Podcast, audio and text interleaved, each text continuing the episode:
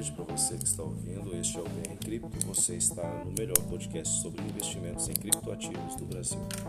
Meu nome é Anderson Maciel e hoje nós vamos começar com uma notícia bastante animadora e, claro, depois nós temos todo um layout aqui desenhado com bastante informação comigo, galera? Não é aquilo que a gente está habituado a fazer, mas o mercado desacelerou ontem, então eu quero passar isso para vocês de forma bem transparente até porque você que é investidor e já conhece o mercado, ou você que está começando agora, precisa entender como é que esse humor do, do, do nosso mercado pode impactar diretamente sobre o seu investimento.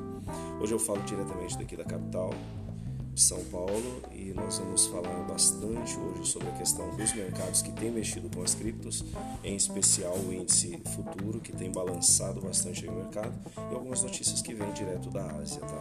Vocês terem aí é, e da Europa também, para vocês terem uma noção de como é que vocês vão direcionar os investimentos, tá? Então vamos lá, eu vou dar as principais notícias do dia aqui para vocês, aquilo que tem mexido com o humor e o ânimo de 90% dos nossos investidores e claro que é o foco nosso aqui proteger o capital de vocês, tá bom?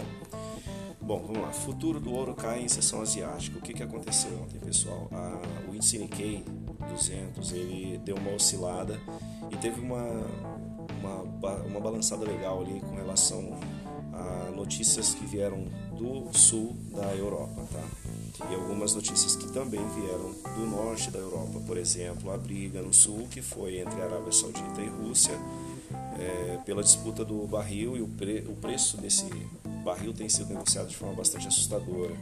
Essa disputa, é claro, mexeu com o mercado financeiro aqui no Brasil, fazendo a bolsa ontem despencar mais um pouco e a gente está de novo amargando aquele patamar que ninguém esperava, que está abaixo dos 100 mil. Visto que a gente já havia comentado com vocês aí né, no início da, da semana é, que no domingo havia uma previsão de entrada na bolsa com, com elevação, então seria 97 mil pontos e a gente tinha uma previsão de alta para bater novamente os, os 100 mil pontos, mas isso não aconteceu. Houve uma deflação com relação ao mercado que apresentou aí uma tragédia, vamos dizer assim, no setor de investimentos, beleza? Bom, BTC, Teve uma leve alta após dias sangrentos. O que, que aconteceu ontem com o BTC, gente? É, ontem ele começou a dar uma levantada aí no humor, depois de algumas é, citações sobre perdas de, de humor dos investidores norte-americanos e alguns investidores asiáticos, tá? É, esse humor ele está atrelado ao fato ainda, aquela razão que a gente comentou na semana passada. O coronavírus tem impactado diretamente essas informações e, claro, para quem está investindo em tecnologia, isso aí é um, appear muito alto. Né? A gente tem que pensar nessas questões aí, tá bom? Então, por isso que depois desses dias todos sangrentos, esse bom humor acabou aparecendo ontem no finalzinho do dia. Infelizmente, a bolsa de valores não aguentou esse bom humor da, das criptomoedas e ela foi empurrada para baixo com novas informações sobre novos casos confirmados nos Estados Unidos sobre o coronavírus. Tá bom? Vamos tratar aqui também agora sobre o humor dos investidores uh, que viraram a cabeça ontem para a maioria das criptos, né? Vocês que investem em EOS, é, ADA, Dash, Ethereum, no geral quase todas as criptos ontem deram uma, uma queda bem forte aí, sendo claro considerado a ETH mais forte, ela deu uma queda de 13%. E é bom pensar, galera, para vocês que estão investindo na ETH, é, que essa semana aí ela vai dar uma leve balançada para baixa, porque tem algumas, algumas situações que estão acontecendo entre as, as moedas Monero e IOTA que estão impactando diretamente sobre a EOS, até porque ela é o cartão de visitas para essas duas moedas. Beleza? Então vamos lá, uh, mais um foco aqui. Uh, Ethereum tem nova queda e amarga nova descida com turbulência. O que foi isso que aconteceu com essa descida da Ethereum ontem? É, a turbulência se deu ao fato de que ela foi negociada praticamente ali pau a pau com o dólar. Tá? Ontem as commodities balançaram muito, o humor de todos os investidores que estavam aplicando nesse fundo e acabou finalizando o dia com amargo sabor de tristeza aí para você que está investindo na ETH, mas não se desespere, tá? É aquele cenário que a gente já vinha tratando antes do Cell Wolf, né? que é o que vai acontecer agora nessa semana, provavelmente na quinta-feira, né, e a gente ainda espera com grande expectativa uma nova entrada de volume de criptoativos para quem quiser investir também.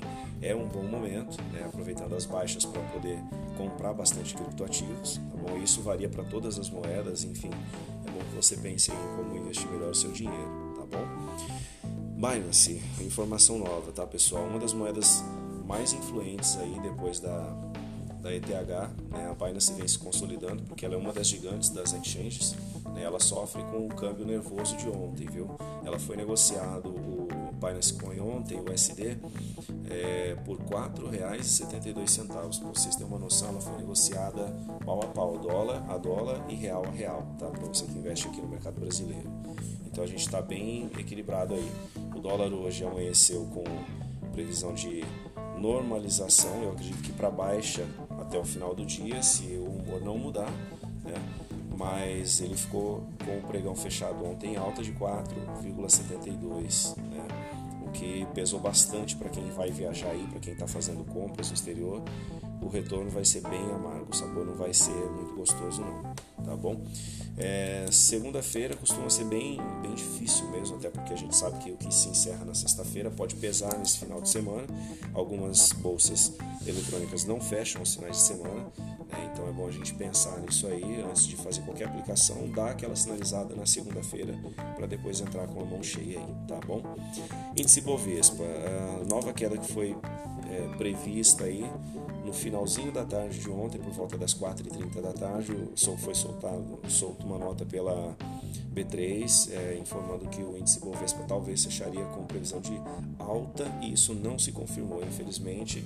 Ela foi muito incerta e infeliz essa informação porque terminou com baixa e baixa bem acentuada. Claro que isso controla outras informações que a gente tem aqui, tá? Bom, crise no Oriente Médio. A Rússia está disputando, galera, como eu já havia falado para vocês, isso aí ia virar radar, né? E ontem se confirmou né, o preço da negociação dos barris de petróleo entre Rússia e Arábia Saudita tem impactado diretamente na negociação dos barris de petróleo mundo afora e, claro, governo norte-americano injetou mais um pouco de inverdades aí para poder sustentar a alta e manter o preço consolidado dos seus barris em negociação ativas, tá? E aí fez com que, infelizmente, despencasse o, o índice da Petrobras aqui no Brasil, o, o índice da Coler na Argentina e assim por diante. A gente acabou escalonando aí todas as empresas de, de petróleo sentiram essa diferença aí da bruta negociação, acirrada negociação entre Europa e Emirados Árabes ali, Oriente Médio, tá bom?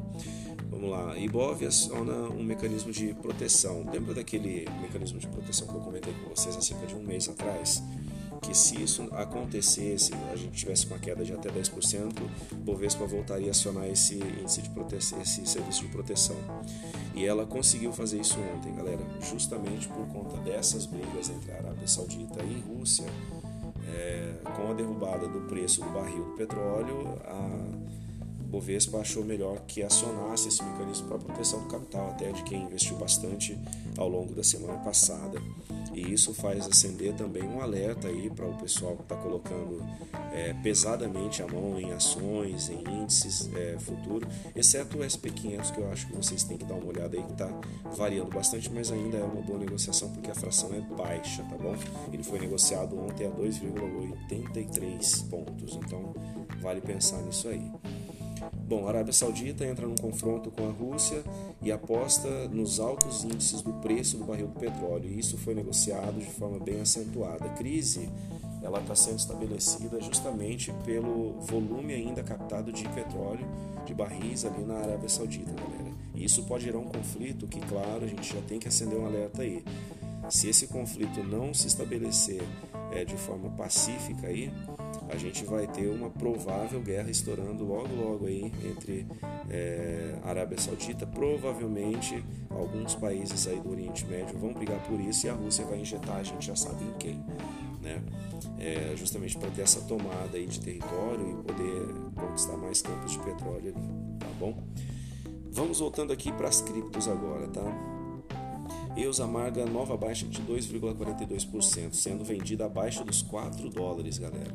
Poxa vida, eu estava bem contente com aquela alta que a gente anunciou na semana passada e o humor dos investidores que tinham é, incentivado a compra da, da cripto justamente porque ela tem apresentado bons sinais de recuperação frente às outras criptos que a gente já conhece, que tem é, boa estrutura e tem se consolidado cada vez mais, como é o caso da Litecoin, a Dash, né, que vocês estão acompanhando constantemente aí. Eu venho postando para vocês constantemente esses informes. Tá? E aí ontem a gente teve uma nova baixa e essa amarga nova baixa da IOS, ela veio assustando junto com o anúncio que teve aí sobre a questão da IOTA, que eu vou passar um pouquinho mais para frente para vocês, tá bom? Estelar tem uma nova subida, para quem está acreditando bastante. Aí lembra que eu falei para vocês que o investimento de 26 centavos poderia valer muito? E ontem ela deu uma subida gloriosa aí, né, com a baixa das, das demais criptos. E essa subida se deve ao fato de que ela foi negociada é, aproximadamente 520 mil dos seus tokens foram negociados ontem a 1,4 dólares. Então vale a pena pensar nisso aí. Claro que a subida dela lá fez subir bastante aqui para quem colocou 26 centavos. Hoje ela está valendo aproximadamente R$ 4,96. Então foi uma valorização aí de quase 305%. Começar a pensar nesse, nesse mundo aí, é, até porque a Estelar ela não era um papel de investimento inicialmente, ela era apenas um criptoativo para você que quer desenvolver novas tecnologias dentro da blockchain. É, e aí ela apresentou um cenário legal para gente, beleza? Recuperação da IOTA, galera. Ah, isso aqui eu quero ser um pouco moderado em falar, porque a gente teve uma, uma citação ontem é, David Sonstenberg, né, que é o fundador da IOTA, é, a respeito dessa elevação é, foi por conta de ele anunciar o pagamento daquela, daquela invasão que houve, enfim, ele vai ressarcir aí os, os investidores, por isso que esse humor é, da IOTA acabou fazendo com que ela subisse ontem, e claro, sendo vendida aí a preços mais altos, tá bom? Então vale pensar aí o porquê não, porque sim, mas investir na IOTA com segurança, viu galera? Lembrando sempre que a, a, margem que eu sempre tolero, se você tem 100 reais e você quer aplicar na IOTA, aplica metade do teu capital nela e o restante divide entre outras criptos, ou então é, finda ele em uma, uma cripto só que você acredite mais, tá bom? Mas ela está se consolidando conforme a gente tinha falado no finalzinho de outubro do ano passado, beleza? Bom, uh, já dei aí um prenúncio sobre a questão do David, a respeito do que ele fez ontem, comentário sobre é, trazer aí é, de volta os fundos e para deixar os investidores bem animados, que ele vai ressarcir todo mundo. E eu acho que vocês têm que ficar de olho nessa questão aí, tá bom? Correção do BTC. Ontem foi um dia difícil para quem tinha aí aproximadamente sua, suas expectativas voltadas para 37, 38 até 40 mil reais no BTC. Ontem a correção foi feita de forma brusca e a moeda ficou abaixo dos amargos 36 mil dólares. É, desculpa, 36 mil reais. Então a gente está falando da negociação polar abaixo dos 8 mil dólares, o que é um patamar bastante ruim para a gente que está acreditando nessa valorização. Mas isso são especulações, viu galera? Foi o que aconteceu ontem para baixar esse índice todo para fazer com que esse volume de captação acabasse diminuindo aí no final do dia, tá bom? É aquele susto que a gente sabe que vai ficar acontecendo volta e meia em função da gente esperar o próximo é, momento do reiki aí dela, tá bom? Cardamo, vamos lá. A, a perda ontem de 13% das negociações feitas em sell-off da, da Cardamo, galera, foi uma perda bastante assustadora aí, visto que ela tinha se mostrado bastante sólida na, na semana retrasada. Na semana passada ela sinalizou uma boa é, condição de entrada no mercado, tanto que boa parte dos nossos investidores acreditaram nisso e fizeram a entrada. Ontem a gente teve uma virada nisso aí, em virtude de o cenário das criptos terem baixado ontem. É, claro, ela também teve aí a sua baixa consolidada no final do dia, o que foi bem ruim é, nessa perda aí, que acabou chegando aos 13%, é que a sinalização de investimento que é, foi apontada pelo CoinMarket não aconteceu. Né? Então eu acho que a gente tem que ter aí boas informações, boas notícias chegando, mas é aquilo que eu sempre falo para vocês, vamos atrás das boas fontes, da, das boas informações para a gente entrar com sensatez no mercado aí, tá bom? Apesar disso, a Cardano ela se ela se mostra bastante forte e vem crescendo ao longo do, dos últimos 30 dias. É bom a gente pensar num cenário de longo prazo, né, de, de 15 a 30 dias e não nessa queda de um dia apenas, para a gente poder continuar investindo ou não nesse tipo de ativo, tá bom? E uma última notícia aqui para vocês a respeito do, dos leilões, né, da Wilson Auctions lá na, no Reino Unido. Né? É, eu já havia comentado com vocês que esse leilão estava previsto para acontecer, mas não tinha data prevista. Ontem foi anunciado que entre o dia 24 e 25 pode dar o início, se dá o início do leilão dos BTCs. É, para quem não sabe ou para quem não está antenado em relação a isso, os leilões de BTC no Reino Unido eles já vêm acontecendo desde 2018 pela própria Wilson Actions lá no Reino Unido é, em função de alguns investidores é, terem decretado falência, outros terem é, assumido riscos, algumas prisões aconteceram em função de fraudes e tal. E a Wilson ela tem se consolidado cada vez mais como uma empresa é, excelente para esse tipo de, de negociação. A gente teve no mês passado agora um leilão com eles que atingiu 90 países. O Brasil esteve incluso nessa lista, o Seleto Grupo, que atingiu ali uma compra de cerca de 8 milhões de criptoativos. Então vale a pena a gente pensar nisso, tá? Essa, esse novo leilão anunciado pela Wilson está baseado naquela quantidade que foi apreendida pelo Ministério Público do Reino Unido é, no finalzinho de 2019. Tá? Então esse leilão acontecendo agora, claro, deixa muita gente feliz e vai atrair investidores de outros países na compra dos ativos. Eu quero que vocês pensem bastante sobre isso, tá bom? Eu vou ficando por aqui. Eu quero agradecer a todos que estão ouvindo esse podcast pela primeira vez, aqueles que já acompanham há bastante tempo. Lembrando que a gente mudou de plataforma. É, você que acompanhava via Deezer, via uh, enfim, agora nós estamos nas principais plataformas de podcast e, claro, trazendo para vocês aí sempre o melhor sobre investimentos, tá bom? Seja muito bem-vindo para você que está começando agora e para você que já faz parte Continue com a gente, dando sempre aquela força para continuar investindo nessa informação, porque é vital e importante para você, investidor, que tem aí seu, seu dinheirinho parado, seu capital recurso isolado e não sabe o que fazer. Esse é o melhor mercado para você estar tá acompanhando e este é o melhor podcast para você se informar, tá bom? Fiquem com Deus e até a próxima.